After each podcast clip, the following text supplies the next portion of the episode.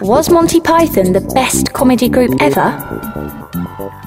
British comedy group Monty Python starred in the television show Monty Python's Flying Circus.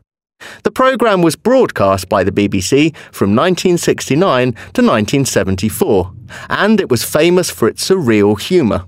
However, there are now rumours that the surviving members are about to reform. Here are four of our favourite Monty Python sketches. Twits. In this skit, posh English gentlemen compete against one another to become the upper class twit of the year. They have to complete a number of tasks, including walking along a straight line without falling over, insulting a waiter, and waking up a sleeping neighbour. Fruit. In this sketch, an army sergeant is training his troops in the art of defending themselves against an attacker who is armed with a piece of fresh fruit.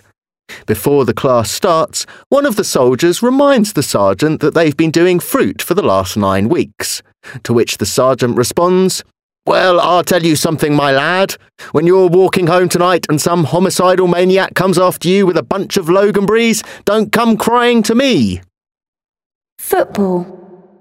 In this alternative version of football, the opposing teams consist of German and ancient Greek philosophers. There isn't much ball play, but the commentary provides the humour, Nietzsche accuses Confucius of having no free will. says the enthusiastic commentator. There may be no score, but there's certainly no lack of excitement here. He adds later on.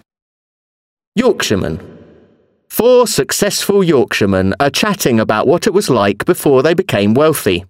They're also competing to see who had the hardest life. Here's an extract from the conversation. Who'd have thought 30 year ago we'd all be sitting here drinking Chateau de Chasselas, eh? In them days, we was glad to have the price of a cup of tea. A cup of cold tea? Aye, without milk or sugar. Or tea. In a cracked cup and all.